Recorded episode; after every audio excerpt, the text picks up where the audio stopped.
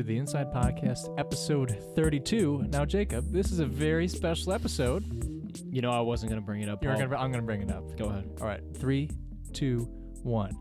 Happy Happy birthday, birthday, Jacob! Jacob.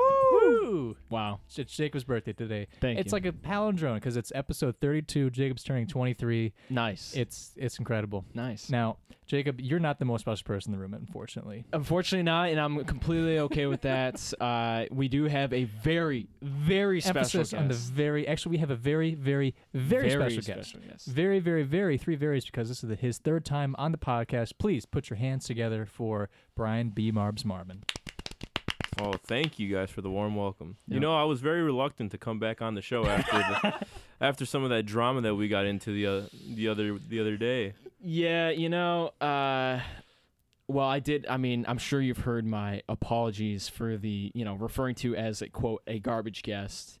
Uh, you know, hopefully, I don't know what your thoughts were that of, of that apology, but I mean, they I- were sincere, Mister Mister Marban. Oh, I, well, I really appreciate that, and I'd also like to add that this goes out to Peter as well. Uh-oh. Yeah, that's right. Peter was included as one of those those early guests. Oh so, my goodness! Yeah, So you did kind of drop the ball on Peter there too, Jacob.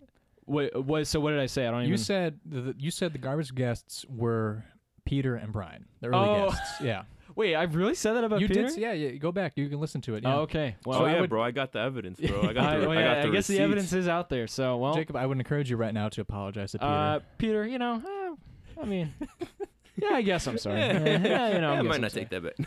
yeah, he was a very good guest. No, good he's thing great. is, you know, the, the Inside Podcast stock, we're going back up. You know, there's a good dip. A lot of people bought, so that was a good thing right there. Oh yeah. Um, but apologies were made, and you know, Bryan publicly accepted apology. Our Instagram got bombed with a copy pasta.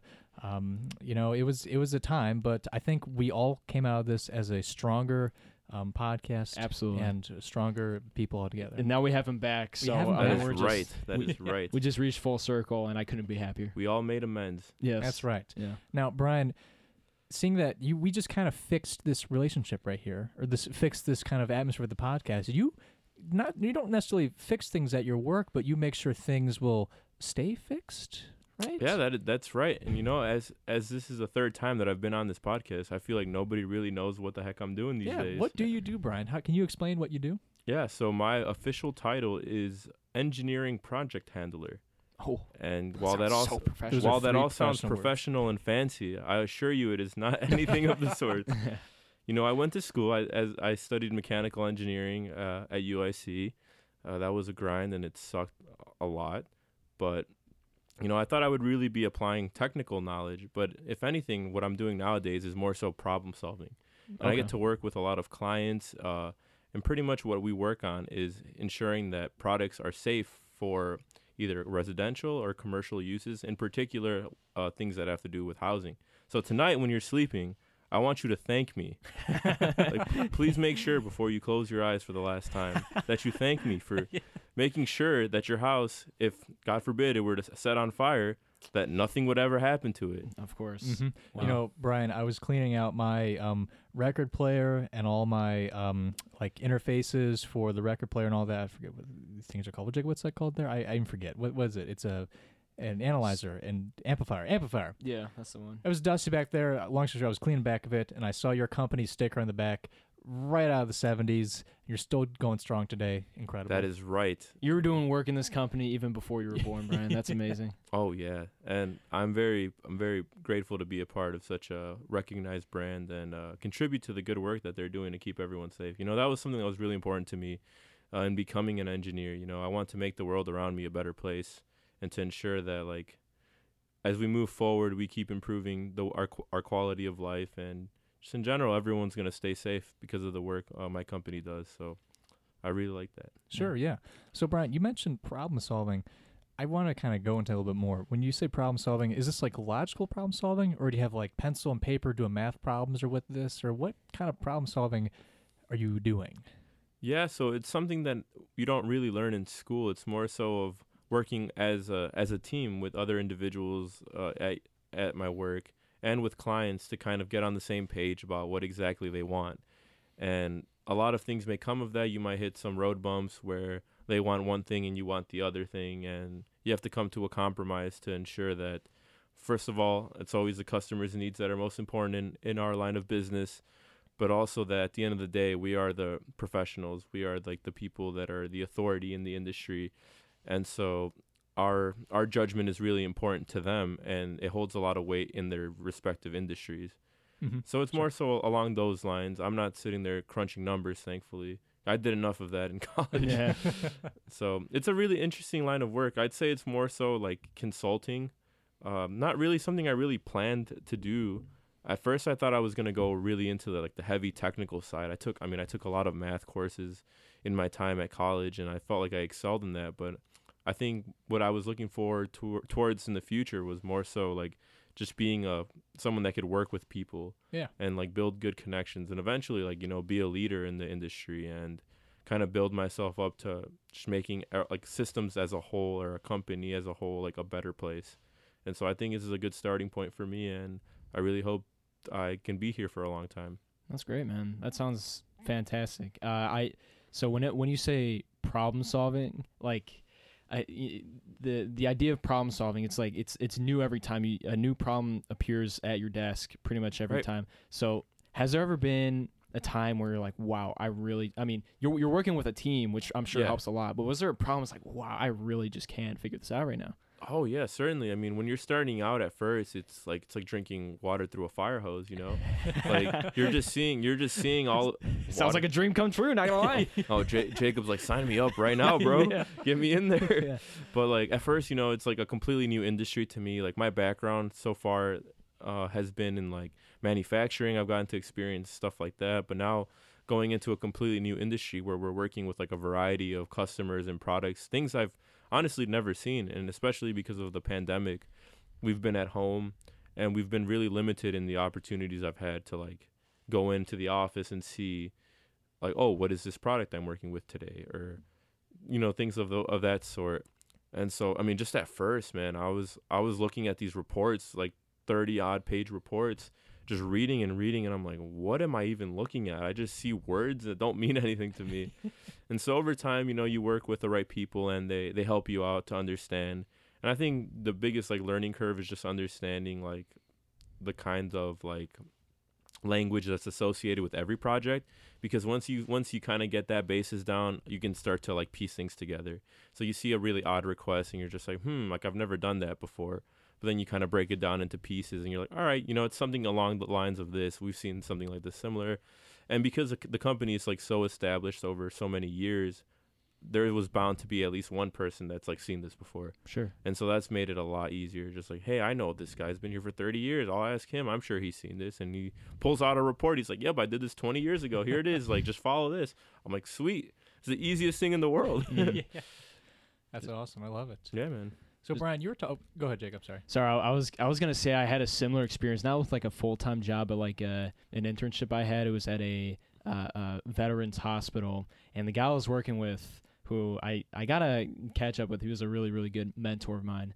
Um, such a absolute genius that like the the, the without going to too much detail like the sector he was working with involved so much you know he it was he was of course you know in the hospitals he had to know a ton about like all things medical related and he was you know he was a lawyer so he just like knew anything that happened to do with like law and he combined those two things as well as like many other just like business ideas as well and just like explain them all to me within like a couple hours. I'm like all right man you just gotta know about this this and that and i was like what the heck? Like i didn't know like half of the words he was spewing out of his mouth Mhm. but it was like so it wasn't his fault. He was like absolute genius like explaining it so well but i couldn't take it all in at, at that first day like that orientation day i was like wow Oh, man, without a doubt. Like, there's a Bryan. You can probably relate to this, but I can relate to this in like the the music realm, where there is you know kind of normal talk and there's like jargon talk. right? Sure. I could start talking about music and be like, oh yeah, you know this one song really incorporates the, the dominant seventh and the flat two is really you know as sharp here than the the timbre of this one guitar from 1972 with these La Bella flat one strings. Like, okay, come on, man. Yeah. Like, no, like let's let's let's talk English right here. right Like, you know, there's that kind of jargon talk. Yeah. And he implemented that, but it was like it wasn't even like jargon talk. It was just like wow, I mean, it was so hard to follow, but it was like he was explaining himself so well and um I mean, that, I'm sure that's what you would expect in any position. Like I feel like it's so nuanced based on what uh, um, job you pick up. You know, every company's different, and they got all sorts of different problems and different like management and stuff, and and different things to solve. So. Um, I'm I'm I'm ready for that uh, uh, uh, fire hose. I'm I'm ready. yeah, but anyway, As long as it has water. yeah, well, as, as long as it has water, That's right? right. Now, Bryan, you mentioned something earlier, and I kind of want to go back to this. You're talking about you're sending just a bunch of emails right before you came here. Just, you're just banging out emails, Oh, yeah. right?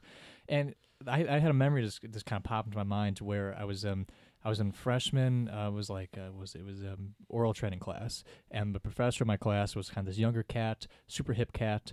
Um, and one day he was just kind of starting class with the band with the students. He was like, you know what? Why don't college students just send me emails like, hey man, what's up? How you doing? You know? he was kind of like treating email as like this, you know, hipper form of texting. He was like, you know, I'm your professor. If you have any uh, questions, you can just email me. Like, hey man, and like, hey, what, what's going on? Just, uh, just say, hey, I got a question. You know, why does it be so formal? Like, dear Doctor, blah blah blah. I have a question for you. How your day? Hope your day's doing really well. I hope it's really swell. The weather's so nice today. And you, you have like a paragraph to paragraph to paragraph, like explaining your question, and the professor emails you back. Yep. Hey, yep, Sounds good. sent, from, You sent from iPhone. yeah. Bryan, do you have any like pet peeves with like email etiquette, or like, wait, man, I wish if I was sending email, it could just be like one sentence that's acceptable, or do you need to have like the hello and the goodbye and the sincerely, or like what's what's your email etiquette? What's your email? oh etiquette us? man, this is this is actually a very interesting like topic for me because I feel like it's something that it's been hard to get used to for me. I mean, uh, now that we've been in the pandemic for like a year, uh, I still haven't gotten used to like being away from people in a professional setting. Mhm. Like for example, just like the one of my last memories that I had at at UIC was like working with my team members on like our senior design project, and like you know we're texting, we're like seeing each other in person every other day, and just like that kind of relationship was easy to form. But now you have to go and email some person from a different company who you don't know how they are. You know, I, I sit there and type an email for like maybe 20 minutes, like deleting sentences. I'm like, oh wait, that's gonna sound weird. Like it's oh they're gonna think something like of me or oh that doesn't Yeah. sound right. I just like overthink every even as simple as like an IM to one of my coworkers. I have a, a hard time just like feeling confident in sending it. But then like you know you get the opportunity to talk with some of the customers on the phone.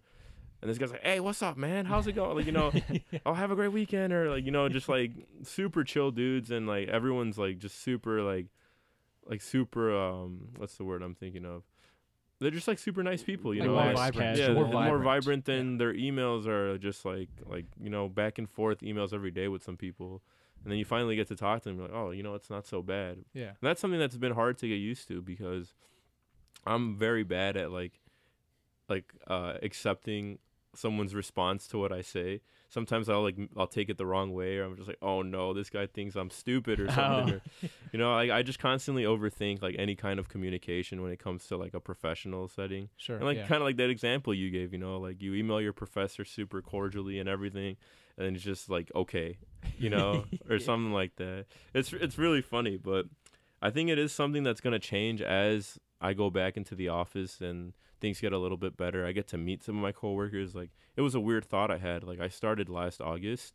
Um, some of these people are gonna have no clue what I look like after working with them for an entire Wow. year. Yeah. or th- they might have seen me like in a team meeting where we had our cameras on or or whatnot, but they're not gonna know like how I am, like my kind of humor, because like I mean I'd like to just show the kind of person I am when I go to the office, but we've just been IMing or like emailing each other for the past year. You know, it's gonna be interesting to get used to how people are in person. Sure. Yeah. Yeah. And this is obvious, but everyone, I mean, everyone's different and their communication, their methods of communication are pretty different as well. So like what I tend to do, you know, I overthink all the time Yeah. too when it comes I'm like I'm like drafting emails even if it's like for a small thing asking for something. I was like, "Oh, you know, I got to make sure it sounds right and you know, and I deliver the message I actually want to deliver." I do that too, but um I always try to like adjust to that specific person because I feel like some people are very detailed in emails and like some uh, uh like bosses I've had are just like one one to two lines and and they like put spaces in, in between each line so it's very easily you could Mhm. e- read it easily type thing and they're just very very quick and business like but um yeah I mean adjusting to that it's very very fun very interesting Okay, Bryan, I got a question. Just pop in my mind. Yeah. Imagine an app just like Snapchat, but it's used by companies for communication, right? Okay. Well, so now think was- about this. yeah, explain, explain. The thing about this, like sometimes in emails, you got to like attach like a file, or you need to attach like a picture of like, hey, I have this product that you know it's broken, and this you know pipe or something is kind of in in email. You got to take a picture, you got to put in the email, and it's this is a process. But like, corporate Snapchat, come on, think about it. Corporate Snapchat, and that'll kind of open up like the door to be more fun and vibrant with your communication, you know. And everybody knows that every employee is already just wasting time with Snapchat anyways, so it's like you know, You might just- as well be efficient with your your time wasting, right? Interesting. What do you What's the- think? so- Corporate Snapchat. So you send a picture or something like, "What's wrong with this shit?" LOL.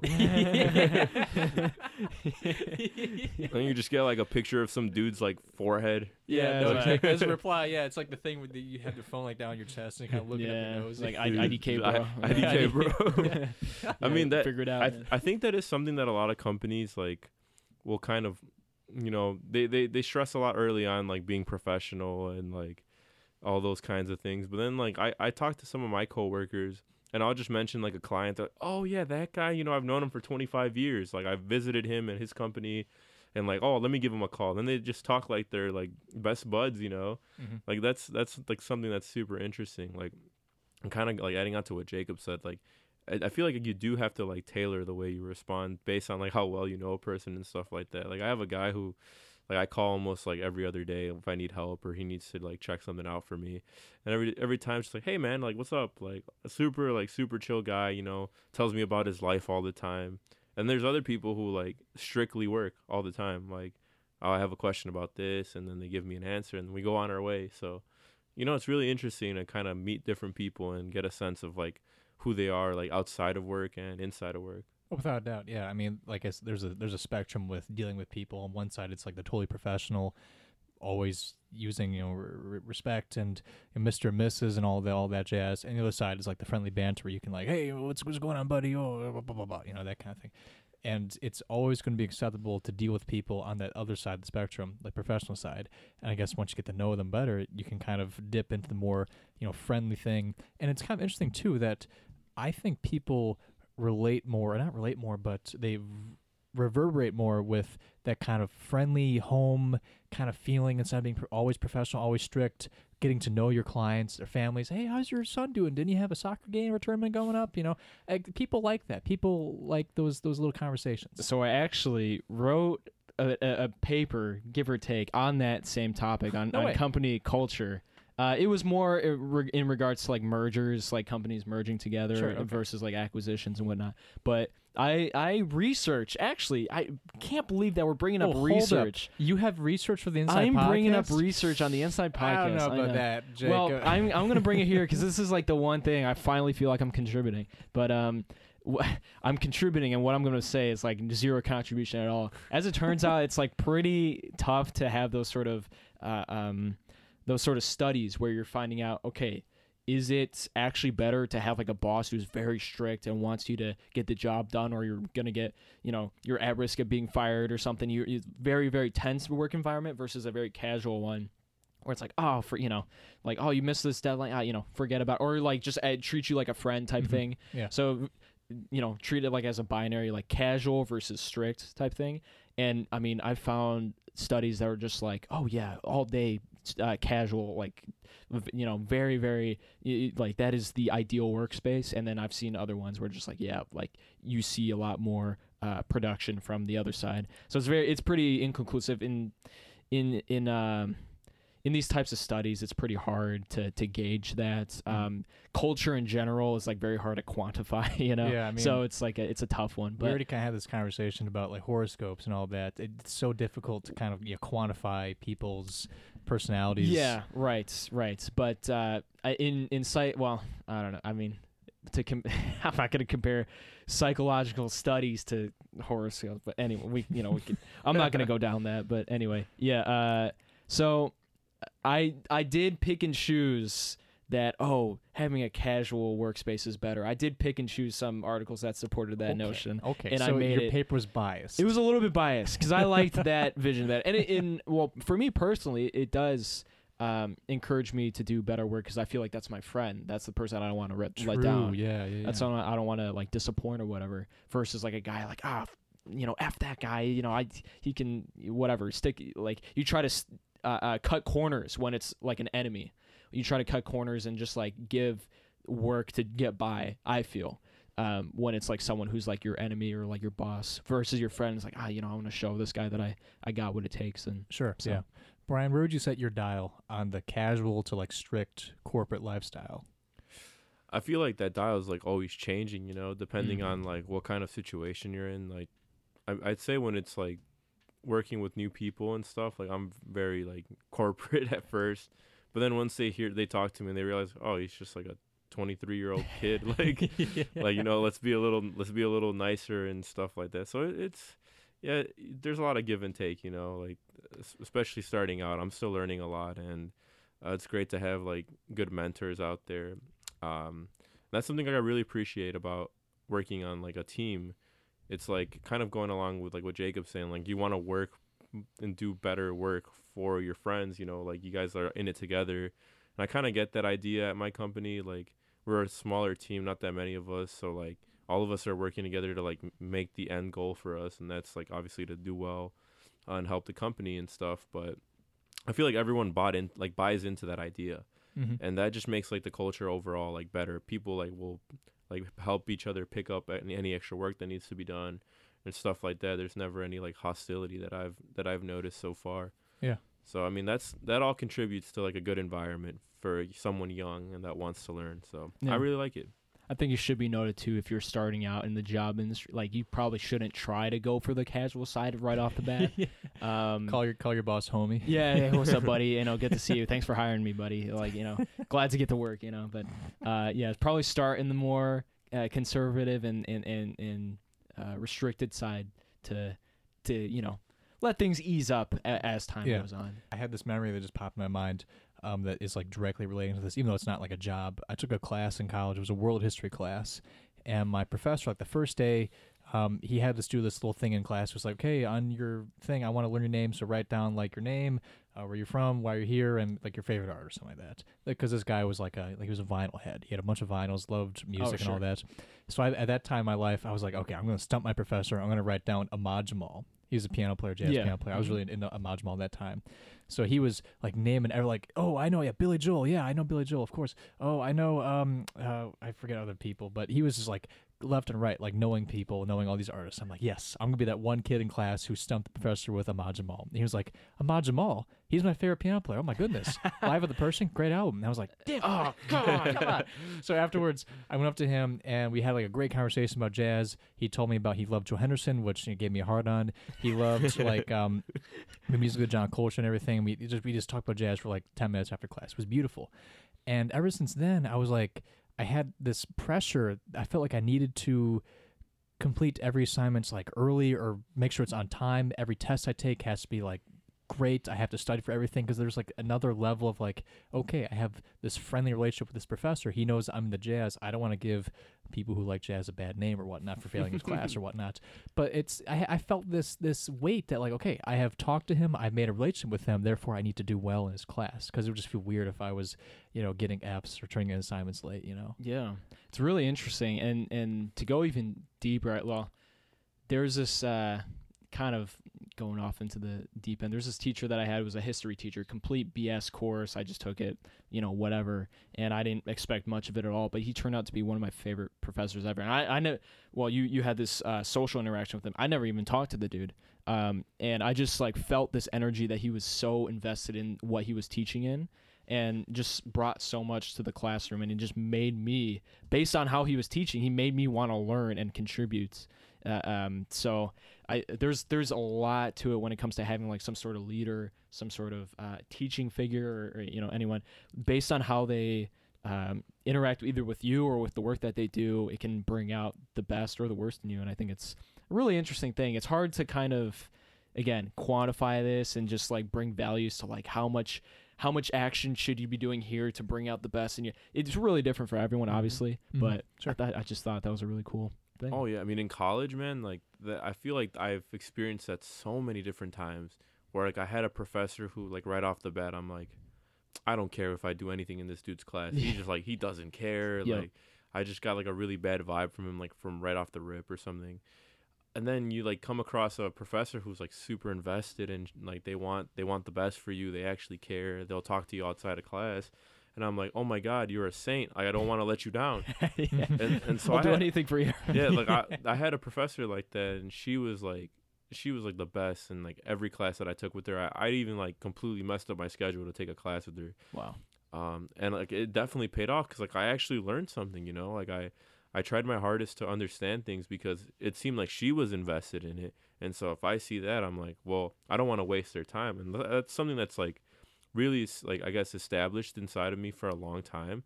I mean, going back to like band in high school, like we saw how committed like Mr. Logan was, Yeah. and we're just like, dang, like this dude's got a fire under him. Like we need to match that energy, and we need to like do our part to not let anybody else down. Mm-hmm. So I feel like that kind of principle is like something that like I really, I'm really inspired by. Like I see someone doing good work and wanting to make a change for, for us really, like for for like my classmates, for, for the university, and you're just like, dang, I gotta work my ass off. Like Yeah. I need to make Yeah, this yeah. person's like investment in me like worthwhile. Yeah. And that's kind of how I mean it sounds kind of weird to say that, but I do see that as like an investment in me. Like you're you're like I wouldn't say like taking a chance on me, but you're like I support you, I believe in you.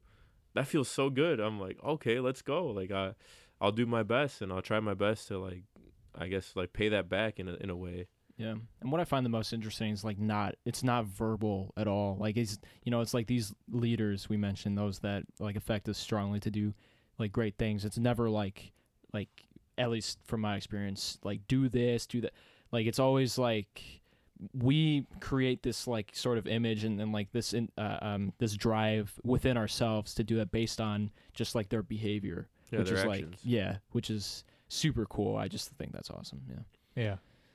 Leadership. That's a it's a really tough skill to develop um, and i don't know if i would ever be at that sort of ca- i feel like maybe i would bring that sort of energy like i guess in a like the positive energy like oh man the guys this is cool like you know but i feel like I'd, I'd be missing some elements that would i mean it it's a skill like anything else I so think you gotta approach it like you approach a cat. You know, if you okay if you sure. go up to a cat and you try and give a cat your attention, the cat is gonna like go away from you. you yeah know? But if you're like, no, I don't need, I don't need your cat. You know, you kind of ignore a cat. That cat's gonna be curious at you, and it's gonna kind of walk up to you and try to see what, what's going on. But you gotta act un- uninterested. Mm. You gotta, I think, need to. I mean, it's not like a one to one correlation, but if you try and force down, like, man, Jacob, jazz is so cool. You gotta listen to jazz. It's so cool. You know, you're probably gonna be like, yeah, uh, yeah you know don't paul i don't, I don't know. I mean, I mean, no, I know you're like that anyway. well i mean well paul you're i mean it's a great example let's just say that let's just say it's a great example But like, if you show people, I think, I mean, this can apply to anything. I'm gonna use jazz because that's my my best, you know, applicable thing I can do. But if you're like, yeah, you know, it's just so interesting, and you you kind of tell stories and you tell your own experiences of what you've studied or what you have found. Like, you know, if you listen to this one record, you can hear it. This guy directly influenced, or the sample and this hip hop thing. It's cool how this music influenced the music from the '90s, and you kind of create this storyline and you explain your interest instead of saying like essentially this is cool. You need to check it out. That's not that interesting. But if you make that story, those connections, and you kind of set it up in in a way of like, hey, there's something out there that's cool. You might want to check it out. Yeah. Yeah. There's a lot to that for sure. And I don't, oh, man. Yeah. Like, it's, yeah, leadership and teaching, all these, oh, man. It, it's so hard to just write down step by step what to do. Yeah, like I said, everyone's different. Everyone's got different teaching strategies or leadership Mhm. strategies. You know, talk about leadership. I kind of want to move this sub this topic into another topic, Okay. but I can connect it with leadership. you know? okay. Go for it. So we elect leaders. You know, Okay. that's right. We elect leaders. We do, Do it. we? and there's some Do it. leaders in in a state that I'm like, I don't know if uh, they're not they're they're not being leaders right now. What's the story, Paul? So the story now, keep in mind, I just saw the headline. I didn't read the article in Which classic is- inside podcast Uh, fashion. yeah, it's what There what will we be want. a correction next podcast. Most likely, yeah. But um, I did read the comments on Reddit, and th- it did seem like w- the article headline was accurate. you got the gist. Yeah, I did get the gist. yeah. So essentially, what I saw was that there was um, a law passed. I believe it was in the state of Georgia, stating that it is now illegal to give water to people who are waiting in line to vote. well, uh, as the local water expert, I just find that absolutely repulsive. Really, absolutely, Jacob? absolutely How- disgusting. How so? How how do you find that repulsive? I mean, listen, okay. Imagine a situation where there is someone who is dying of thirst and they're doing their civic duty. They're they're putting that over drinking some water, which I don't know who in their right mind would do that, but you know what? Some people who love their country would do that. Okay, um, if you're gonna if you're gonna deny them that I mean, just the magic of drinking water when you're just parched. Let it, maybe standing outside in, in the blazing hot heat in, in Georgia. I mean, how, to to make that a lot to make that illegal. Maybe make it frowned upon. Make it maybe make it like kind of like ah you know maybe you shouldn't do that. Maybe like uh I don't know like a like a street rule or something like a you know like a like a how you say it. Kind of like Um, you don't drink drinks that people give to you that you don't see how they mix it. Like yeah, that, like you know, you can maybe make like a little warning or something. Oh, you shouldn't do. But to make it illegal, make it where when a, pol- a, a police officer is walking by this line of people and he sees like, oh, you seem parched. Let me give you water. He gets just gets absolutely yeah bodied like just destroyed in in America, of course. Where else? yeah. Um. So, uh, wow. I mean, I'm just when you when you told me that headline, Paul, I am just for all my fellow hydro homies out there. I mean, we've that it, it's just quite disgusting, and well, frankly, I will never be visiting Georgia Mhm. ever. I think the logic behind it was like, let's say you know you got the orange party and you got the, the yellow party, right? Okay. And you're you're voting orange. Right? You go in there, you're going to vote orange, but like I said, it's a hot day, it's scorching out there. You know, you're parched, and someone from the yellow party comes up and says, "Hey, would you like some water?" And then you say, "Sure, I'll take some water." And that gives you time to think in line. You're like, "Wow, I was going to vote orange party, but yellow party person did some really nice. You know what? I'm going to change my vote." I think that's the logic that they're trying to use to like you know people don't vote on issues of giving water they vote on issues like you know gun rights or or taxes you know they don't they don't vote on on, on giving water bottles Let's to be people. honest. If someone's vote was changed based on one random person, like, hey, listen, have it be changed, you know, because th- that's like a 50-50 vote You anyway. are like- weak. Yeah, you're all weak. Come on, yeah, that's a 50-50 vote. You know, whatever, dude. i don't know bryan what if you're in that situation you're going to vote orange mm. party and yellow guy Dude, comes like literally Donnie could f- like feed like hand feed me like water from freaking Fiji. Just like have it drip into my mouth. I'm still gonna go vote for whoever the heck I want. Yeah. I don't care who it is, man. yeah that's what i'm saying Like I, I my thoughts on this, I I only have I have two questions. Why? Yep. And how dare you? Yeah. yeah That that is just sick. It's a violation of human rights in my in my book. I think it's messed just up. i feel like georgia is just you know just a touch butt hurt of the results of the 2020 election Potentially, and, Yeah. and maybe uh, um, maybe they believe the the amount of the, the water distribution swayed the vote enough. um, which I mean, if it did, God bless water even more. I mean, I love water even more now. Dude, water they- water was the deciding factor They for, have this down to a science, it seems. Yeah. They're like, oh, you know what? If they're dehydrated, hmm, they, they might they might vote for the other party. Who knows? I don't know, Paul. That I mean, what a what a law that was passed. There's That- really, I mean, what else could you like? You you could read the article and try like try to get some sort of understanding, but the Mhm. law is the law is the law. The law's the law, yeah. So we'll, we're going to give you an inside podcast inside tip right here. Before you go to vote, make sure you drink yourself a glass of water Exactly. So you don't get potentially swayed by. or arrested for drinking water. Well, yeah, well, yeah. If you're if you're listening to this from the state of Georgia, um, and you're first hearing of this law being passed, first of all, what an honor to to get your news, your local news, at uh, from the Inside Podcast. That's amazing. But uh, secondly, uh, pack your bags, get out of Georgia. The w- bunch of water haters, disgusting human beings, and they should not be uh, um, messed with at all. I don't think it's the, the, the citizens of Georgia. It's more like the, the, the so-called leaders, and I use air quotes. So, right there. uh, well, what I'm saying is like all the citizens of Georgia should not give the leaders of Georgia any sort of anything at all. They should Mhm. just get out of there and leave it a barren wasteland. Please come to Illinois. We have Lake Michigan here. It's great water. We do have Lake Michigan, yeah. hmm Very, very good. Yeah. So that's that's that little news story I kind of wanted to sprinkle in there. I think you would appreciate that one, Jacob. It's a pretty good one. Yeah, It's a pretty good one. it's just one of those like weird laws. You know, I feel like in a number of years that's gonna, you know, um, you hear laws like you can't eat a pizza on the second Tuesday of every month. You know, like those types of things. You, you, you remember like there's always like those kind of weird laws that just pop up or like for yeah, for some states they got some. I, I feel like a lot of East Coast states got some weird stuff. Like you got to eat. Oh, there's this one like illegal to have a pet pig if you're over the age of 32. You know, I I saw one was like you can't eat or you have to eat something with your tea or something weird like that. I forget what it was. Like a- What? like a That like sounds like a, a British bagel law. or something. That sounds like a British thing right there. I'm oh I'm almost certain it was like Vermont or something. Interesting. Yeah, I could be wrong. Who but the hell even lives up there? Weird. Sure. Weirdos get them out. Bryan, do you know any weird laws? No, but I mean, honestly, in this country, I'm not surprised half the shit we're passing, dude. Like, it's like they really are have nothing better better to do with their time. Like, really, It's not come on. There's like actual issues that we're all facing. True. No, I mean w- apparently water's the most giving water in voting lines is the the thing they gotta they gotta be passing there. Yikes! Politics is strange, man. Yeah. Nowadays. Hate it. We're Yeah. not a we're not a political podcast. We're so not much gonna- of one, and we're you know we're not necessarily experts on anything, and politics certainly is not. but we are experts in water. That's why I want to. We touch are upon experts that. on and water. that's why we are speaking on it. Yeah, Yes. that's why that's why we're speaking on it. And yeah. as water experts on this podcast, this law is deplorable. Uh, please drink water if you're waiting in line to vote. absolutely. It's always good to drink water. You That's know, right. I, I wish we had a contact for who the heck we have to bombard with calls. like, we'll get all of the damn listeners on this podcast to like just make calls, send emails, like help our people in Georgia out. Bryan, I That's think you're right. onto something. I think you're onto something That's there. right, That that's sounds like a right. brilliant idea. Sounds like a project for the for the next time, yeah. That's yeah, right. Let's I um, think so.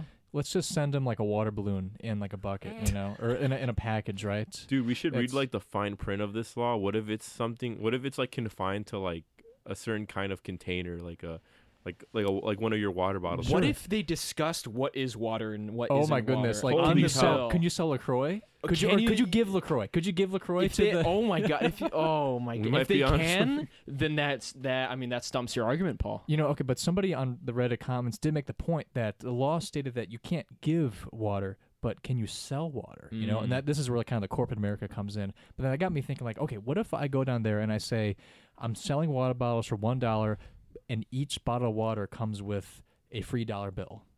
You know, Yeah. so like they they pay one dollar for the bottle of water, and I just like, okay, here's a bottle of water and your And your dollar. competitive one dollar bill. You know, like. Wow.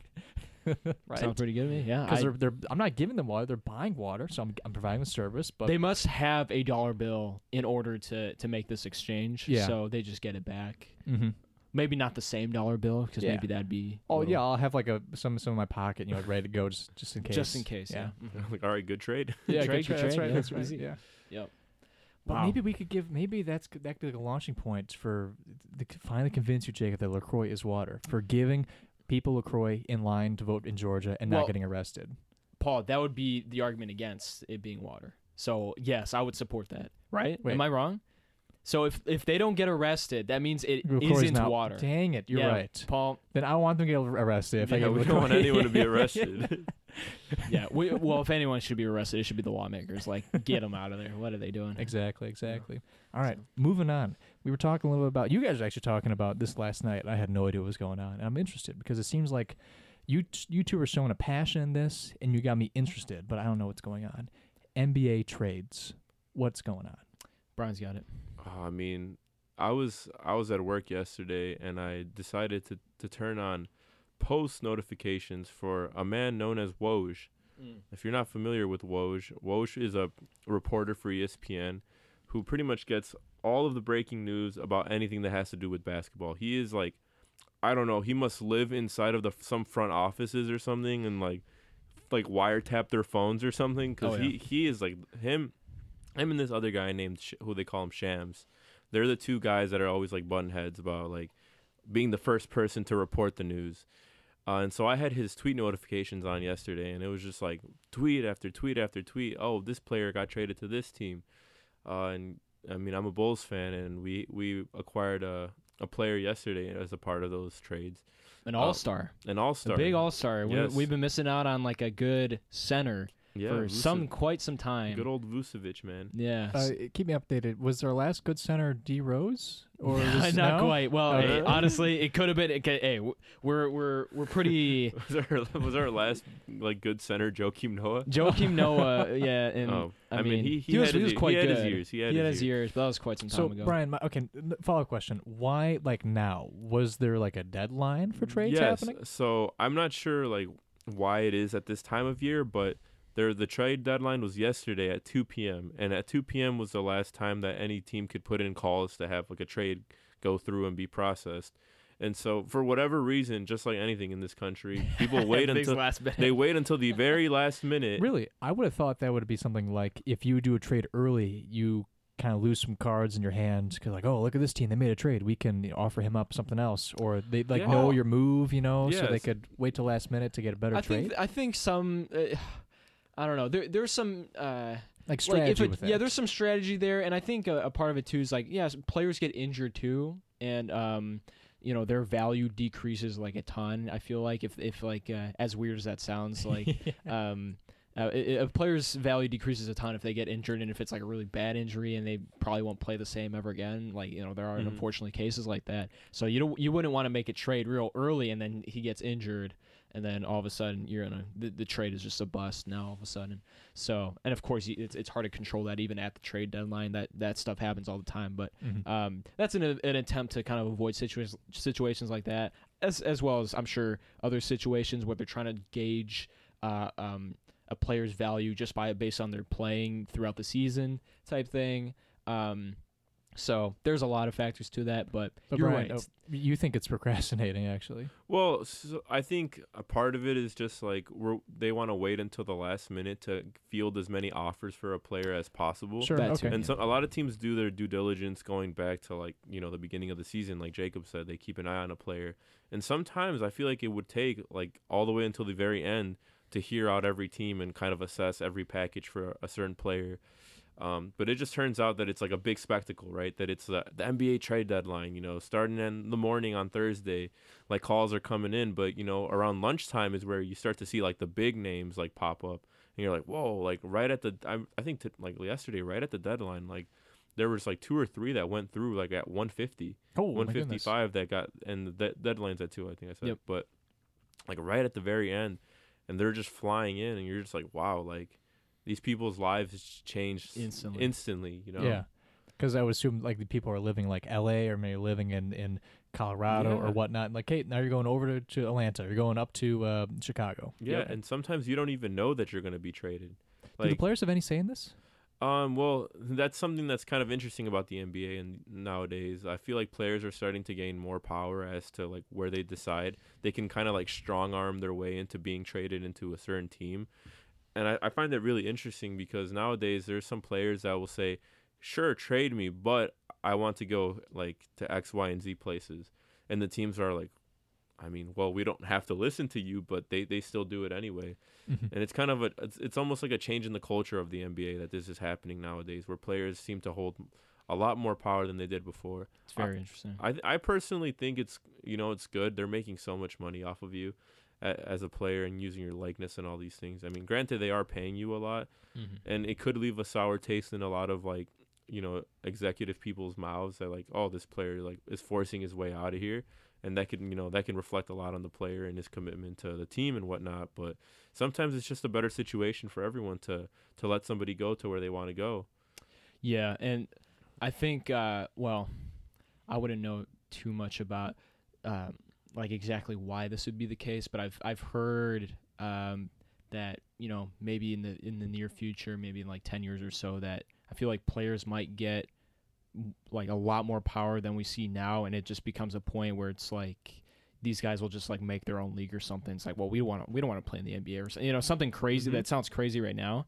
It's like we don't want to play in the NBA. Like you know, you guys are making all these rules for us and having us move around everywhere. We're just make our own league type thing, and just, or or like a union or so, I don't know. So um, yeah, the the players do they have a lot more power now, but I mean, like you said, um, there is still that aspect where people get tossed around from team to team and they don't know until the day of and they got to go if they got to catch a plane that same day Mhm. or something pack their bags sell their multi-million dollar house or something I mean, I'm thinking like the families. I'm ass- Oh, assuming yeah. the, these players Yeah. they have families, they Yep. have kids that are at school, Yep. and all that, and wives who are making a, a living and a life where they live. And geez, they that- just got to pack up that just you know what that feels like like like trading cards like pokemon trading cards Yeah. you know just like oh hey you have um this this two players i want this one player okay give play, Yep. trade go and it's just like like pieces of paper Yeah, I mean that's like you know it, it does sound like you're putting like you're you're taking away the human aspect of these, but, like that's what they're signing up for, and they're making a ridiculous amount of money. It, it's like it's a given that there's a chance, maybe more so in some players than others, that you will be passed around. Um, so um, I feel like players just like accept that and say, you know, it is it is a tough part of the job, but it is, you know, they say it is just business, you know, type thing. A lot of players say so. Oh yeah, those like salty like tweets. Yeah, it's are, like, oh, it is just business at the end of the day. They, yeah, right. They they're just really mad. like that they you're gotta, pissed, bro. We yeah, know. you like, we get it, dude. Yeah. it, so. it is it is crazy though like to think that like some players won't have a heads up at all like and, you know there's some players early earlier in the season their names being thrown around in like the trade conversation like oh this dude wants to leave. Like we could see him being moved at the deadline. But there's other guys who are just like ah you know what? We need another player. We'll include you in the package. All right, you're on your way son. You're just like what? Like what do you mean? like all of a sudden i mean there's and there's like there's guys who have been on like 10 different teams before and then they've been all over the country. I mean like I, I wonder how their lives are when it comes to like setting up or like knowing is this gonna be here am i gonna be here to stay or will i just be shipped off next march Yeah. or sure. I'm, don't think it's normally in march i might be but yeah you know Yeah, Bryan, you were talking about Woj and his power to uh, just get information really quickly. I've seen his name pop up so many times on the front page of Reddit. I thought that guy was like a some sort of NBA higher up or like commissioner type person, but he's a news he's a news reporter. I didn't know that. Yeah. Oh, yeah. He he kind of like got really popular and just like in the age of Twitter, like when it became more prevalent in mainstream. Like he actually wasn't even at ESPN before. I think he came from Yahoo, and everyone was just like, "Who is this guy? And how does he know all these things? like we need him on our team." And so he came over to ESPN, and he's just like the cornerstone of like all NBA news like Mhm. throughout the season. Uh, and he is like honestly, he's like a, a meme, like I would say. Y- bit of a meme, and I, I find his role very interesting because, of course, I you know I can't discount the the work that he's done to to get to that position. You know, I'm sure he's worked real hard to get that news and get that scoop, at, you know, before any other reporter. But his position there right now, it's like, you know, his, his basketball, like every once in a while, he does like a he has like a panel where he just like talks about what he thinks about the league or something. It's like pretty bad takes. It's like you know, it's it's like okay, dude, yeah, we get it. no one actually cares about No what one, no one cares what he actually like his thoughts about the uh, about the sport, about the players. Um, but it's he's just like the go-to guy when you want to like I don't know. Uh, I'm I would imagine like uh like a team owner or like uh, GM or something just like tells him or maybe it's directly to him or something. I have no idea how I have works no clue how that or maybe works. like maybe uh, um maybe like managers of players potentially i don't know there so in in other words he has just become the cornerstone of news and um I guess the point I was trying to make is like I, he he got a lot of work. He done a lot of work to to get to that point, but like a lot of people could be doing that. It's just like, hey, tweeting out this guy does is moving here type Mhm. thing. So Is he reliable? Is he very reliable? Like Oh, everything he tweets yeah, out is pretty much true, or very is it, reliable. Does he have any mistakes in that? Because y- y- y- you're saying that you're saying that he's really fast. He's really fast at what he does. First person to tweet about news, but I would, my intuition would say, a lot of those tweets, a lot of those things he would say would be inconsistent because sometimes you know when the stories develop, it's, it's not like he said, she said, not a lot of confirmed things. He's just kind of throwing things out there, and then later he would edit with details. Um, I'm not. I don't recall him ever being like wrong. Yeah, so I think he he has like at times limited knowledge of what's actually going on, but it's like correct. So he'll say, for example, like, "Oh, this player is going to this team," and you're just like, "Okay, that's the news we care about." But then he'll follow up maybe later as he learns more. about the deal the, itself. the deal itself was, you know, these players and these picks for this other player that like no one cared about in the in the Oh, sure, original okay. trade. yeah. So for the most part, and and it's something I really respect, for, like him as like a journalist and like all the work that he does is that like he he is like always right. You know, he Yeah. he's like he has good sources and like him and Shams like are both like always like on the cutting edge of everything. Like, Mhm. and there's another person that's like in the mix now. I actually don't remember their name, but uh, it's like pretty much those three are always like on top of everything. And you know, as details come out, they inform you, and so a lot of people appreciate that. So you see a lot of just like bad, uh, uh, bad takes in, in news, and you, you sometimes question if uh, something is reliable or not. Something if something's fake news or, or you know actual real news.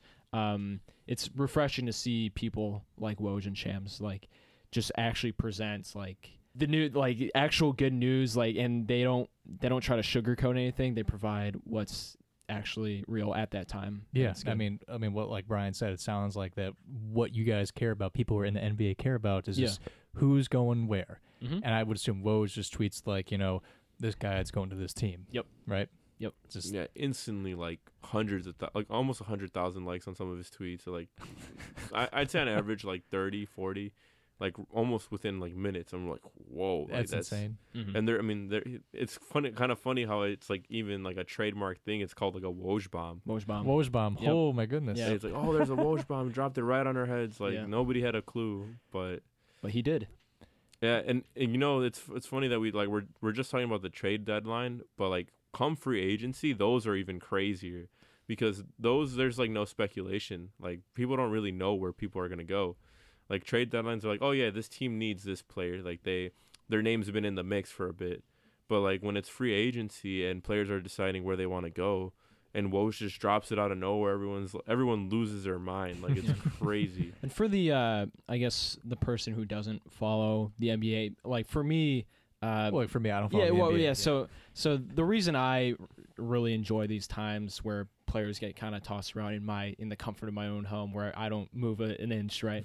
um, uh, these these players have like vivid personalities, and they're very, very like it's it's very subject to like a lot of I guess drama, a lot of um, whether it's positive or negative drama, like amazing team chemistry or very very toxic team chemistry stuff like that Mhm. and seeing those stories develop where like a player wants out it's like it's like oh it's like it's it, it's like uh it's like a soap opera it's it's you know it- Yeah. it's, It's like, the- your version of The Bachelor. yes absolutely and i'm i'm i love every second of it to be honest so um seeing a player go to a des- destination that may so i mean my favorite ones are when uh, a player is like mad like they they don't like the team that they're in and they want this this and this location like bryan described and they get tossed to some trash like some trash team Like like the Pelicans. yeah, oh yeah, the, pe- yeah. They, I mean, they just get sent to like the, the nether realm. yeah, the Nether Realm, just like the worst organization not to be televised ever again. Like like, ha, take that. You shouldn't have been bad yeah, should exactly. So it's like it, that. That's a nice little cathartic moment. Mhm. Like I get, you know,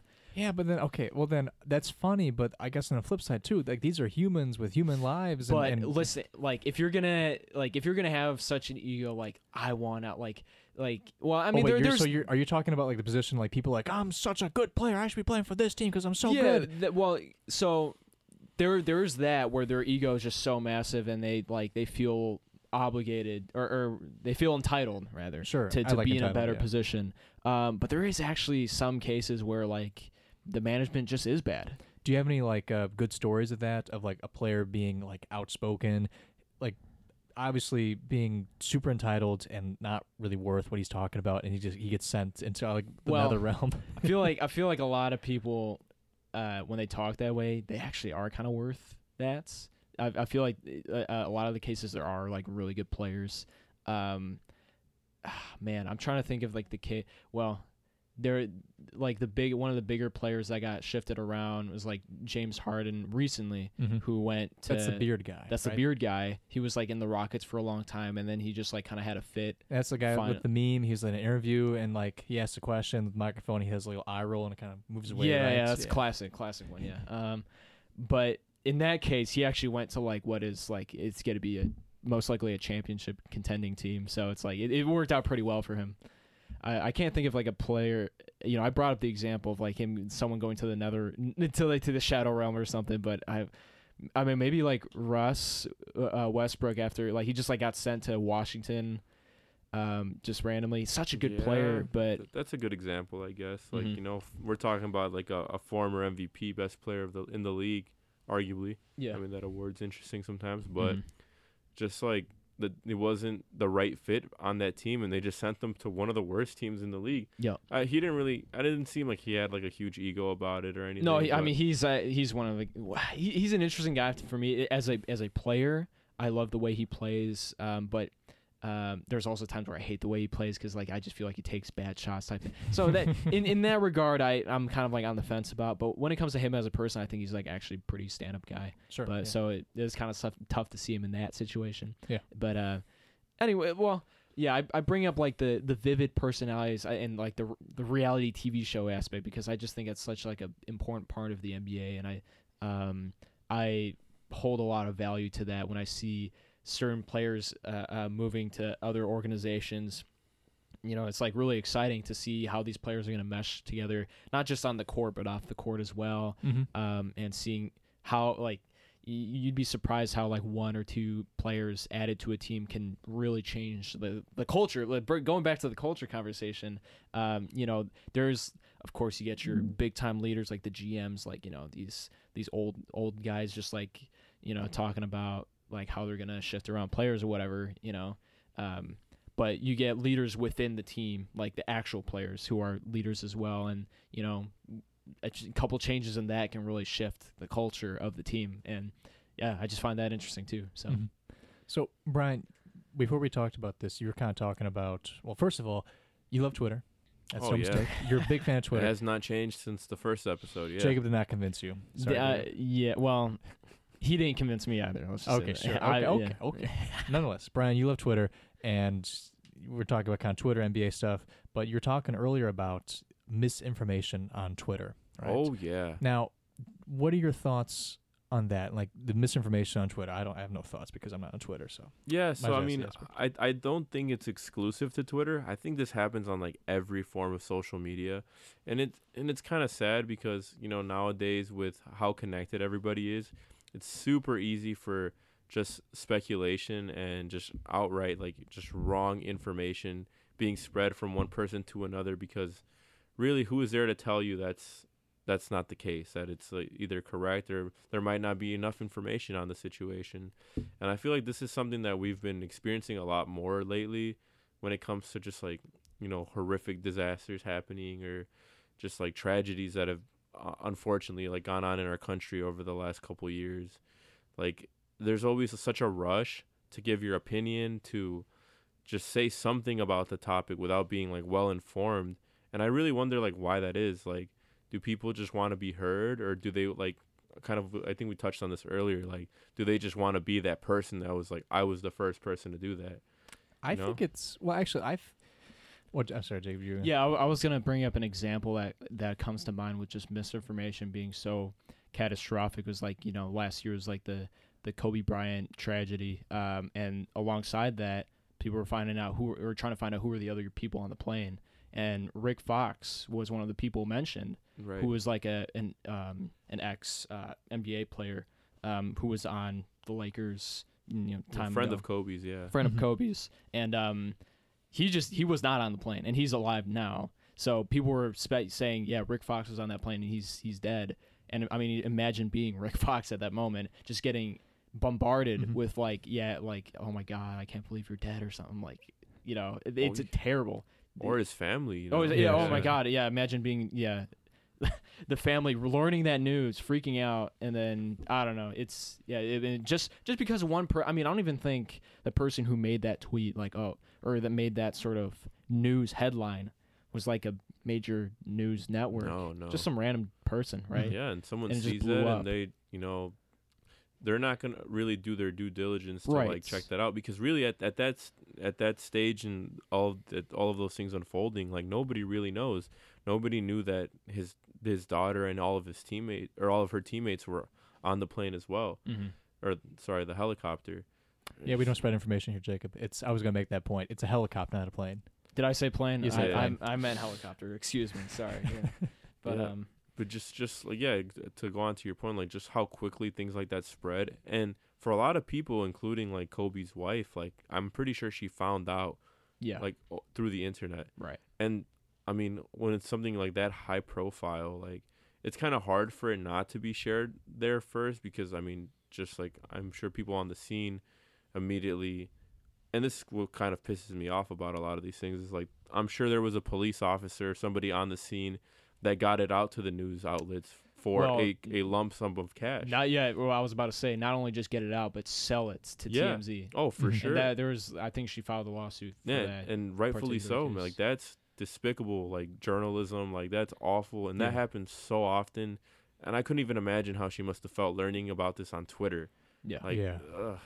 So You, you don't want to go on Twitter and see. see those news. Yeah, no, you don't want to see that. Mm. I mean, I have a relatable story, but not to that effect. I mean, um, uh, recently a jazz giant passed away, Chick Corea, and Mm. I found about that on a freaking Circle Jerk subreddit.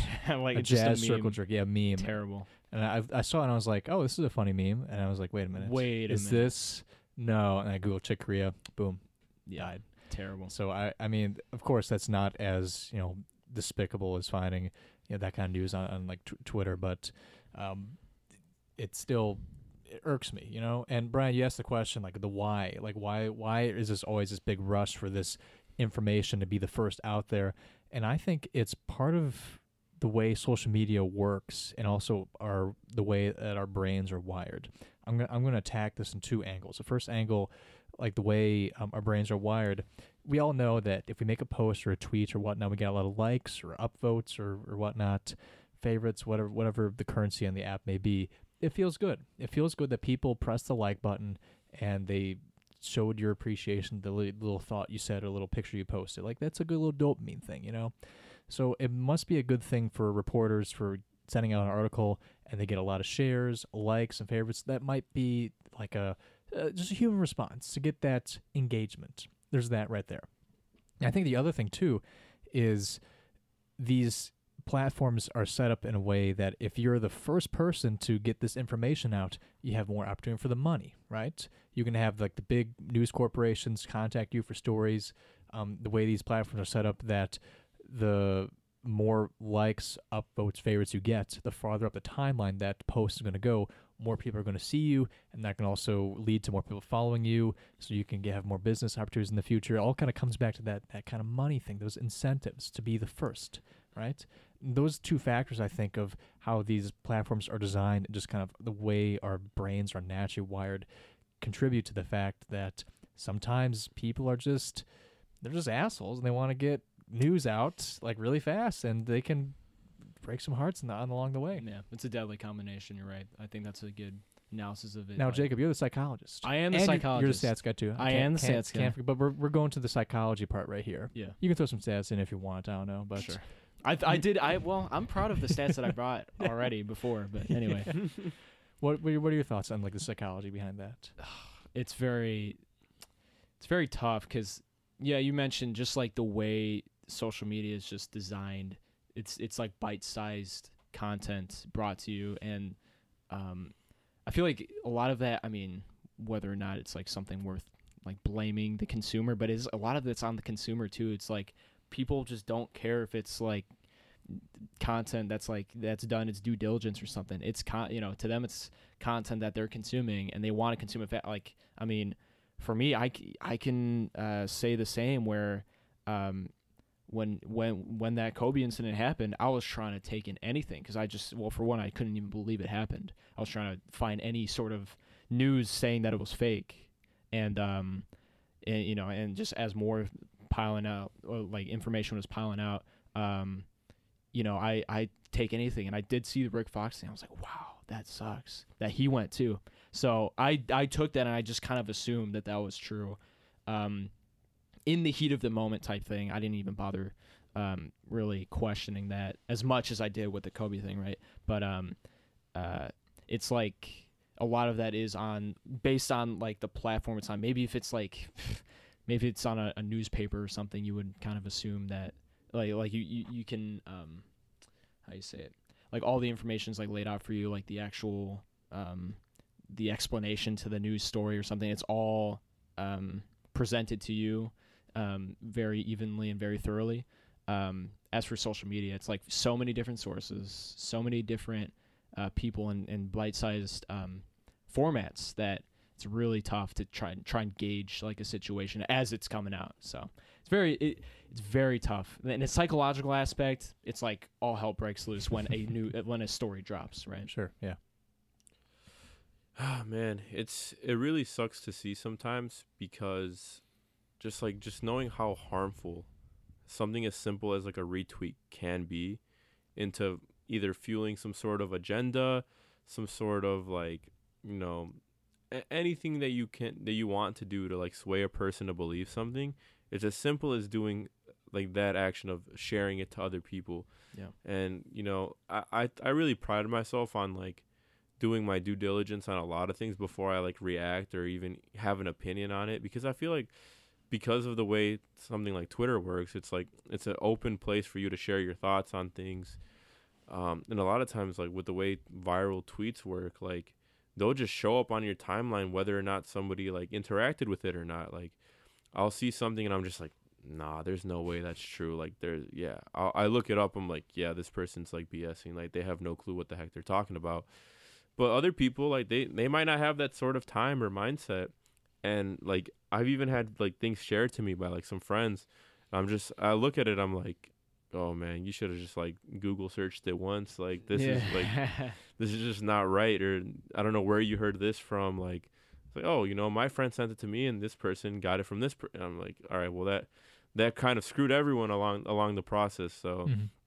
i don't know what you can really do like i i think something that was pretty interesting that happened over the last election cycle wa- was what twitter did to to trump's account Hmm. like they flagged each tweet saying like some sort of disclaimer that the information may or like may contain like false information or this claim is un unverified or unsubstantiated Yeah. and i'm just like whoa like a company that's going to those lengths to do that to i guess in a way protect consumers like I feel like people are going to have very mixed thoughts on that when it comes to policing the internet and the information that's being spread. Another example, I think on YouTube, any mention of coronavirus, there's like a little message at the bottom. It's Yeah. like, here's information about the virus type thing. right? Yeah, I mean that's the same thing with. I know they do that with like the moon landing and such. Oh, they do. They do, yeah. Oh, okay. I didn't know that. Like I watched a video that's about like the Saturn V rocket, and then a little Wik- Wikipedia articles like linked. Oh, there you automatically on go. YouTube says like you know the moon landing was real. You can read about it right here. You know. Okay. Yeah, 'Cause, I all mean, that- that's yeah, it. all right, All buddy. right, okay. yeah, sure was.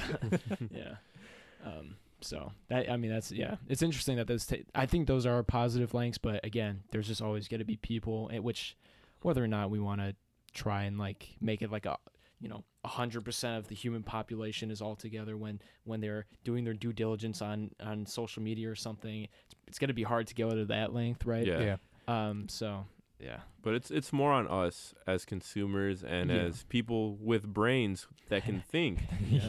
to really like think about what you're doing on the internet. And I, Mhm. I honestly think it's really important because like as someone that's like really passionate about a lot of issues and like just seeing that these a lot of communities that are being affected in these nowadays like nowadays that they get like the justice they deserve. It's important to like know the details about what you're talking about and to have like those sort of conversations with facts, you know. Yep.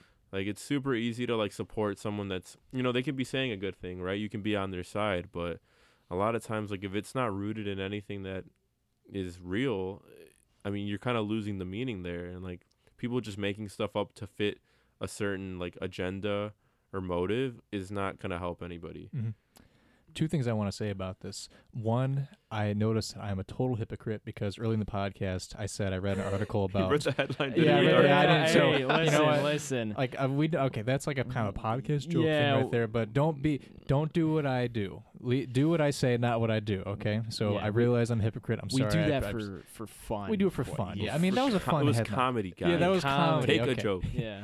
and number two on a more serious level bryan i love what you said about like um you're a very opinionated person and y- y- I, I feel this too. Whenever i get um angry about something i read something that like makes me angry or even like if i'm driving somebody cuts me off or if i'm just having a bad day out in town like i go to like an appointment but it's i'm waiting for for 30 minutes and like nothing's happening you know my time's being wasted you can feel that anger kind of bubble up inside you. I don't know if you guys can feel that but i can feel that. When you get angry when you get kind of the word i love jake it tilted a little bit you know you, you feel that yeah. and y- your thought cycle is not rational and that is where the damage can happen when you say things you know it's so important to when you do get these feelings of anger or tiltingness i don't know what word i would use there Tilting this. tiltingness and when Never you, heard of that one before. when you do feel that tilted. is that is the first time that word's been ever pending. been. Yeah, Yeah. yeah. Never You- on this planet Earth. you heard has it here word. first also welcome to the vip section Welcome. but when you do feel angry don't take action i think it's better for you to just calm down gather more information and make a more informed opinions. Use your brain instead of just firing off tweets or firing off opinions or firing off things from anger because that can get you in trouble in the future. I mean, it, it's easier said than done, of course, because in the moment you you want to act on that anger. You want to you want to go, but it's it, it's not the best idea. Yeah, I could agree with that. Um, I'm sure there's definitely cases where that anger is justified. Um, but yeah, like Paul said, there there can be, you know, words or, or, or things, tweets being made that don't truly reflect what you're trying to say. Mhm. Um, and I think it is important to whether sleep on the idea or just take a moment to. I mean, this is all situational too. I mean, there might be some situations where you do have to make a stance, and you could, you know, maybe edit your tweet in the morning or whatnot. Maybe not edit, but like follow up, like, you know, guys, I'm sorry, I said some things. I was a little extreme what I said, but you know, the core statement of what I said is still rings true. Like this X needs to stop, or this needs to start doing this, or whatever it may be. You know, Mm. but it's all situational. Yeah, for sure.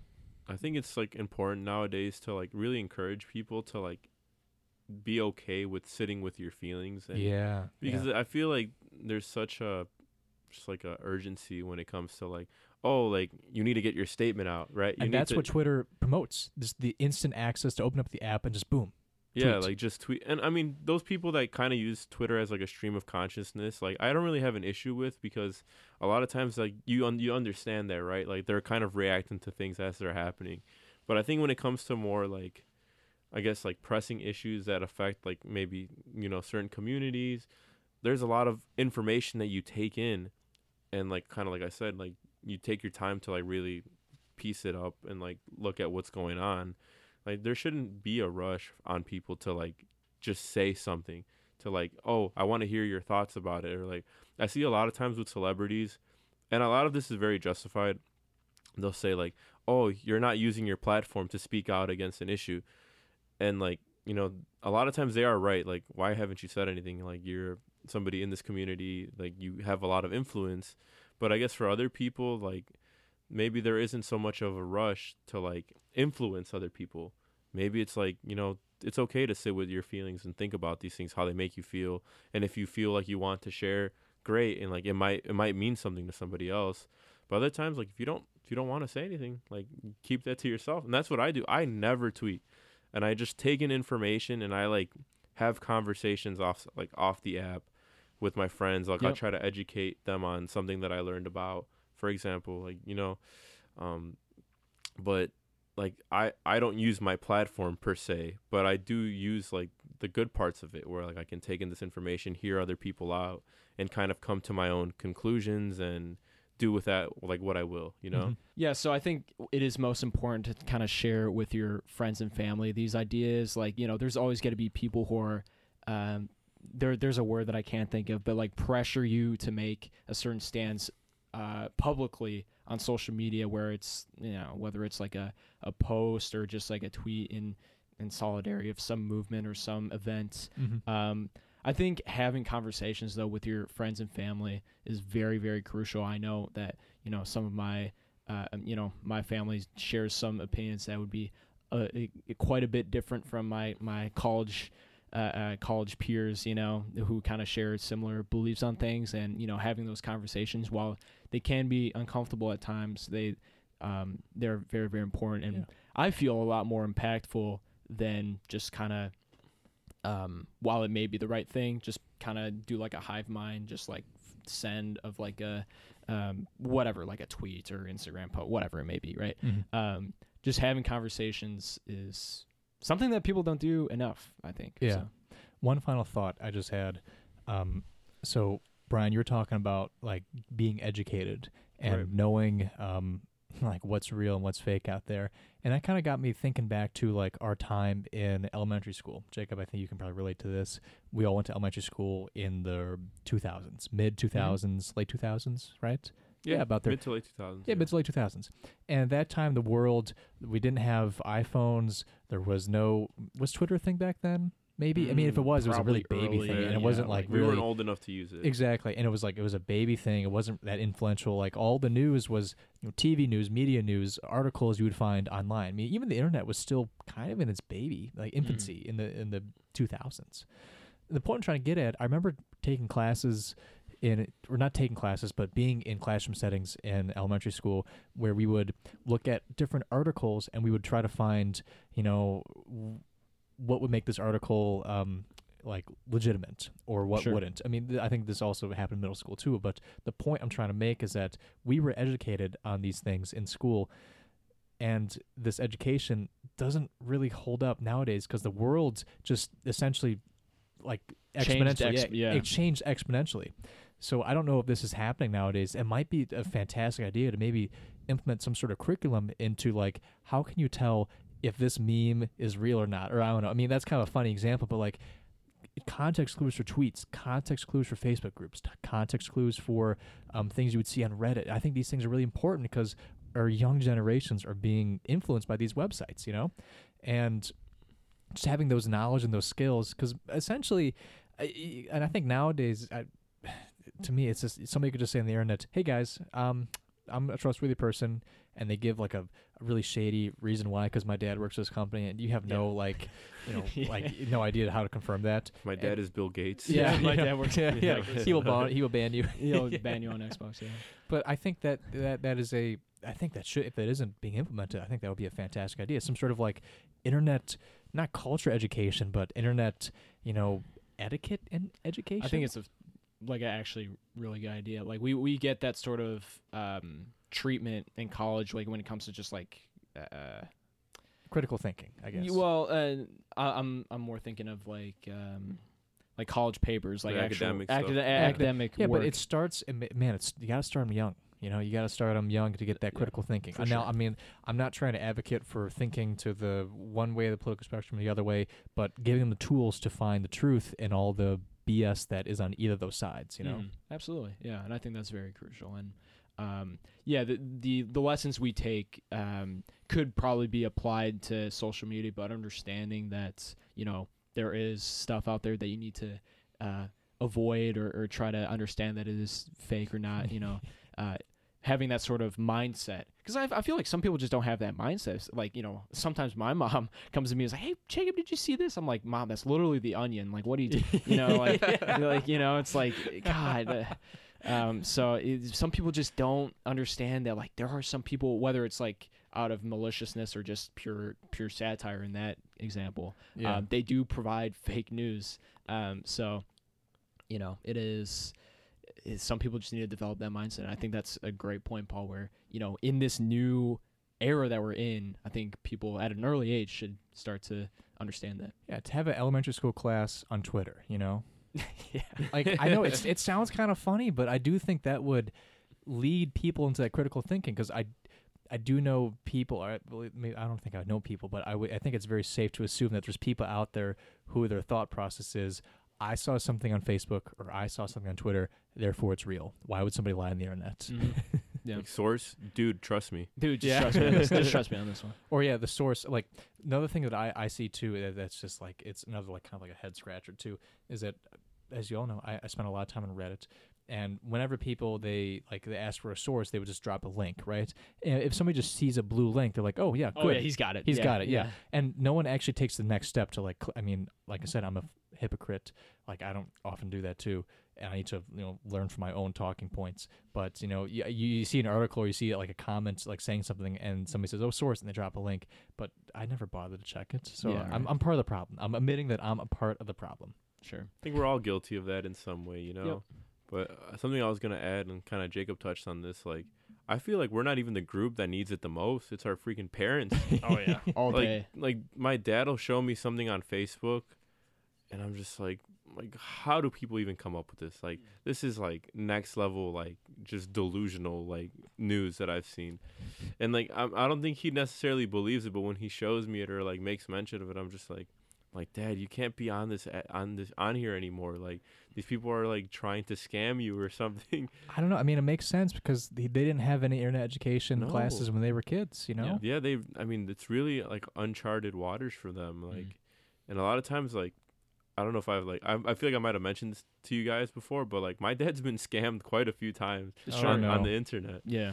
and like, it's just like him not knowing, then like, because people are really good at what they do nowadays. Nowadays, like when it comes it's to scams, really good. like yeah. you see an email that's saying like, "Oh, like I'm the prince of Nigeria back in the day." You're just like, "Ha, you know, good try." But but nowadays they like scare you real well, man. They're like, "Oh, like we have we have access to this. This is your email. Like this is your whatever username." You're just like, "Whoa, I have to send them the money right now." Like, yeah, Yeah. right. it's it's just a, it's just a matter of being careful and like especially with our parents like I try I try my best to like educate my dad on like yeah you know you maybe shouldn't buy anything off a link on on Facebook or like even like message these random people that like add you or something that you don't know like There's a lot of hidden just rules about um, the internet. Like you, you click one link on YouTube uh, in the YouTube comment section, you learn real quick as a kid. Like, okay, yeah, that's Mhm. that's a bad time. yeah Like, breaks your computer Yeah, it breaks the computer. It's like, okay, yeah, I probably shouldn't be doing that ever again.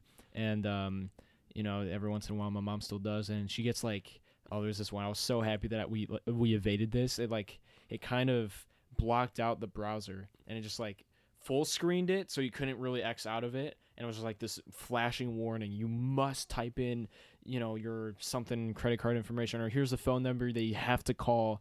Um, and I just like control W'd it and it closed out and it was like nothing ever happened. I was like, I was so happy. I was so happy that I found the workaround for that. I was like, Mom, come on, don't click on random links. Like, his, yeah. So anyway, uh, this is a pretty solid podcast, man. We, we I mean, time flew on this one yeah for me oh, personally. sure. So we're we're reaching the end here, and as always, I mean, if you're new here, I mean, welcome first of all. Uh, but uh, we always like to give a music recommendation at the very end. Alrighty then, I'll start off this recommendation. So I'm going to take a, a little step back. Normally I recommend jazz. Today I'm going to recommend something that is not jazz. Um, weather's getting warmer, and I'm going back to one of my favorite albums of all time, Let's Get It On Deluxe Edition. Nice. I mean, Marvin Gaye Let's Get It On is a fantastic album by itself, but like I said, there's a the fantastic album on Spotify that has a deluxe edition, has a bunch of extra tracks. And honestly, I don't know. I, I should know this, so my bad. I don't know this, but I don't know if this was a song that was released on another album. They just added on to it, or if it was like an actually unreleased version of a song. I have no idea, but the song's fantastic. I love it. It is called Symphony Undubbed Version. okay. So the name is Symphony, and then it's like The little undubbed version. um, like line. I don't know what you call that hyphen, right? I think so, hyphen yeah. undubbed version. Very good. It's a jam. It's a jam, and the music on that on that album, um, let's get it on like the deluxe edition is kind of the type of music that I'm trying to emulate when it comes down to when I'm making songs on like GarageBand. Really simple stuff: drums, guitar, bass, vocals. I mean, I have all those instruments besides drums, but you know, MIDI works just fine. And I like that style. And Jacob, as you know, I made a song for your birthday. Oh, You know, of course I know. yeah, it was a brilliant song. He put a lot of work into it and got a lot of people talking on it, uh, sharing their wishes. And Paul, Paul took a it took a lot of time to make that too, and it was very. I, I did. It's quite quite honestly one of the best gifts I've ever gotten for a birthday. So Thank yeah, you, Jay. I go. appreciate you that. should have let you. me rapped yeah, yeah.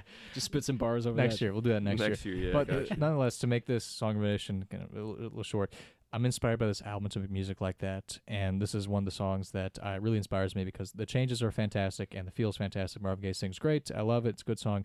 Uh, Symphony, Undubbed version off of Marvin Gaye. Let's get it on deluxe edition. Okay. There it is. And also, it's a great song to listen to summer. Very too. good.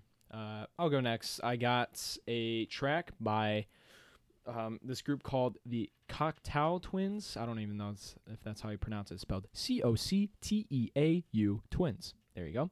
Um, uh, an album came out in 1990. It really sounds like 1990s uh, uh, pop music as well, and it's really got this uh, shoegaze element to it as well, which I've um, it took a long time for me to kind of grow with that genre. And if you don't know what shoegaze is, it's kind of interesting. The the name shoegaze, I learned this recently, so I'm gonna share this and feel so special sharing it. Uh, the name shoegaze comes from uh, these like alternative rock groups. Um, when they're when they're playing live and sharing their awesome new sounds, they're staring at they're gazing at their shoes quite literally stopping on their effects pedals constantly right? And that's the coin the term that was Oh, coined okay, from you know viewers of the concert like what the heck's going on? Like you know there's no interaction at all with the with the crowd here. They're just literally staring at their feet like stomp stomping on pedals right? So uh, while it may sound like a pretentious like sort of like oh here's the sick effect pedal that i bought the other day on this new record um, what it creates on this record here it's called heaven or las vegas is the name of the, the record um, creates this really atmospheric and warm sort of tone in this what is essentially like a dream pop record that came Mhm. out on, in, in the early 90s um, the song i'm going to recommend that just really just just put a smile on my face today uh, it was called heaven or las vegas and it just got these beautiful the, the twins i think there's two female vocalists that just stunning vocals on this just on top of some lush chords coming out of guitars and and just like really pretty sounds that just come together and and have this really awesome 90s feel to it um, if you want some sort of just warm soothing music i would recommend the whole album but i would start with track number five at heaven or las vegas by the cocteau twins Oh, that's a great listen. nice. there you go Uh, for my song, I'd be surprised if a lot of you have not heard this song. But ever since this song came out, the musical stylings of Bruno Mars and Mm. Anderson .Paak, oh yeah known as Silk Sonic, I've been like obsessed with this song. Like it was like honestly one of the biggest breaths, or yeah, breaths of fresh air. There yeah, go. there we go, there we go. I was I see even when I when I think about the damn song, I I lose my words. Like I'm a huge fan of old school R&B. Like go I listen to the 90s a lot. Uh, and some of like those inspirations that they that they got from that even like going back to Motown like yeah this song like really brought me back to a time where I wasn't even alive Mm. uh, and it was just something that I, I feel like I really needed. Like I love both of those artists, uh, and I think they're like at the top of their game, and they have been for quite some time. Them two together really produced some magic that I honestly did not see coming. I knew it would be good, but damn, like I every time I listen to this song, I'm just like I'm still shocked that that this this is something that we're gonna be getting as an album, hopefully soon. Yeah. I mean they they released two tracks so far, but leave there the was door. the second one Well, the the first one was just like an intro. Oh, Uh, okay. it was just like a quick like little intro. Was that the one that like the video, like uh, the music video with them all in the studio, and like the girls were in like the? Oh, the- that that's the actual song. That's the actual song. yeah, okay. but the intro is just like a little like instrumental with Bootsy Collins voiceover. okay. And if you're not familiar with Bootsy Collins, on. a l- absolute legend bass Yeah. player. yeah Um, going back to was it James Brown? yes, Yeah, Yeah. going back to those days, and I'm so glad that he's got these two people on on this project. It's gonna be a classic. I'm telling you now. yeah These can't wait. these two artists and their level of musicianship is through the roof, and I'm so excited to hear what they have to offer for us. And you know, it's nice to go back and kind of get these vibes from from two great artists. it's so. fresh Bryan, I'm so glad you mentioned that because uh, when that song dropped, Jacob let me know about that, and I checked it out, and I was like, "Wow, this is like the music that I love, like that stuff. Like I like recommended that Motown from the '70s. I love that, but that was like that, but with a modern twist. And I'm not like I would much rather listen to old music than new music, but that was like a perfect bridge for myself to kind of get into that kind of style. Oh yeah, So uh, there's probably not a lot of people out there like that. But if you're a person like that who loves the oldies, check out that song Bryan recommended.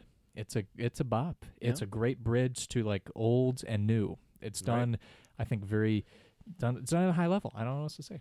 yeah. So there you Excellent. go. That is that is episode 32, all wrapped up in a nice little Mhm. bow. Wow, that was a very good episode. if you would want to actually, well, yeah, you could uh tell. Send Jacob DM, tell him happy birthday. Of course, it's gonna be a belated birthday. it's all right. I'll, That's all I'll. I'll gladly accept it and, and greatly appreciate those texts. I mean, 23 years old now. Wow, I'm just a, a crinkly old man at this point. Absolute boomer. Absolute That's boomer. right. So one more time, happy birthday, Jacob. Thanks, man. Happy birthday, my Thank- guy. thank Thanks you, for buddy. doing a podcast on your birthday. Core, I wouldn't have it any other way. Yeah, what else is this guy gonna do? Yeah, I huh? got That's right. nothing. I got nothing, dude. Yeah. Thank you very much for listening to this episode of the Inside Podcast. We really do appreciate it. We will catch you on the next episode. Don't forget to listen to this um, indoors. Have a good evening, morning, and afternoon, as long as it's inside. Thank you. Signing off. No.